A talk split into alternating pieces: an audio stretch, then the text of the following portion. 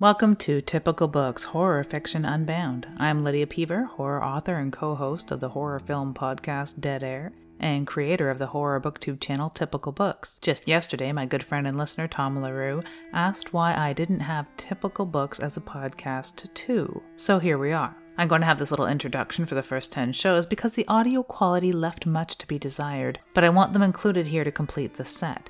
That said, the entire show will be here, so if the first few episodes of Juvenilia here don't grab you, skip ahead 10 or more episodes. After that, they will just mirror what ends up on YouTube.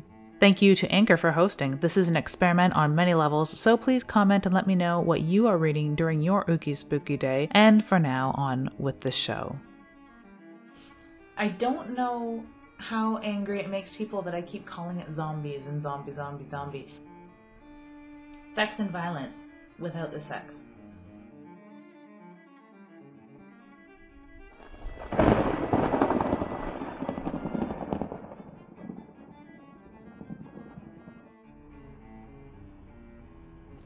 Dog Blood by David Moody.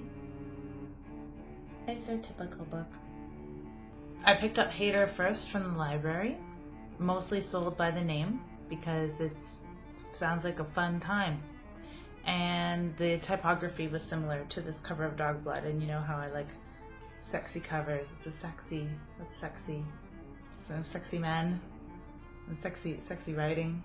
Jacket designed by Lisa Marie Pompilio. Nice work. It's another book with a front and back match.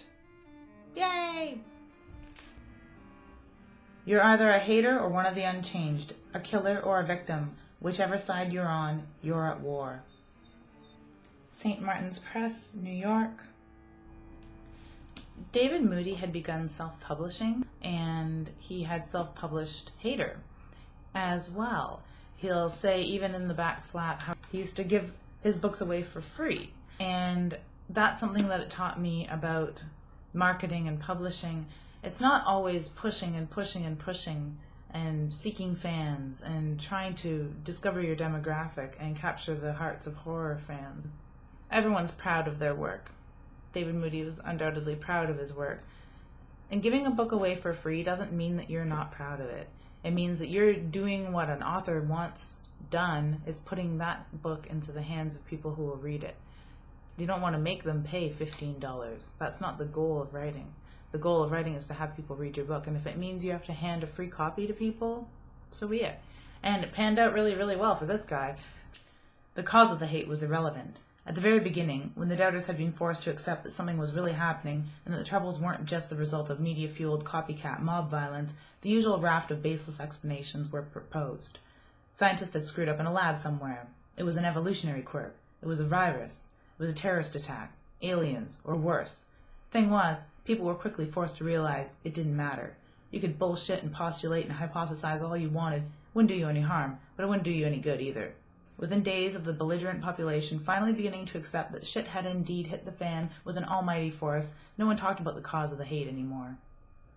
It's not apocalyptic in that the world is ending. It's apocalyptic in that the world is changing and it's changing in a dramatic and violent, scary, terrible way. It's a great way to see how an author thinks they would react in the face of an apocalypse, or how they think humanity would react in the face of that sort of strife, how prepared they think people are, and how evil they think people would be to one another, and how good people would be to one another, how helpful.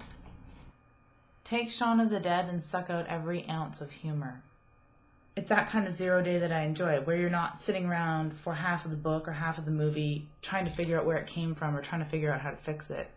There's time to think about getting out of their way before they kill you. I always wanted a zombie or rager type film to follow the horde. I found them far more interesting. And I sort of got my wish in this.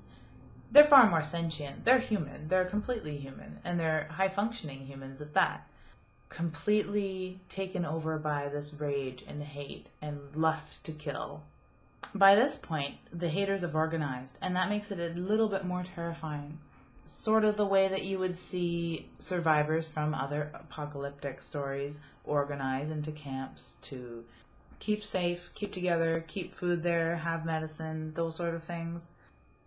I kind of wish I had Hater here because this and the other book both make you sit back and really take a look around the people walking past you in the street and wonder when they could just snap, or wondering who would make it when the shit hits the fan, or wondering who would be the biggest threat out of a crowd. The first book is far more terrifying that way because it's just hitting. You know, it's a fresh idea, it's a new thing. People are freaking out in the news, people are freaking out in front of you, people are killing each other in the streets. And they stop wondering why quite quickly and they start wondering who's the biggest threat, who's going to snap. Have you changed? That's terrifying. I don't know about the third book, Them or Us, but those who have trouble with an ambiguous ending will have trouble with these ambiguous endings. I love ambiguous endings.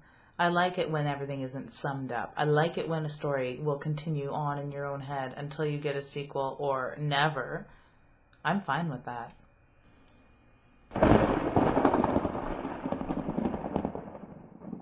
If you are looking for something new to read, some insight or reviews of horror you have read, or even talk from a writer's perspective, I hope you enjoy this little show. Feel free to check out the YouTube version by searching Typical Books or visit me at lydiapeever.ca. Thank you and have a dark, devious day.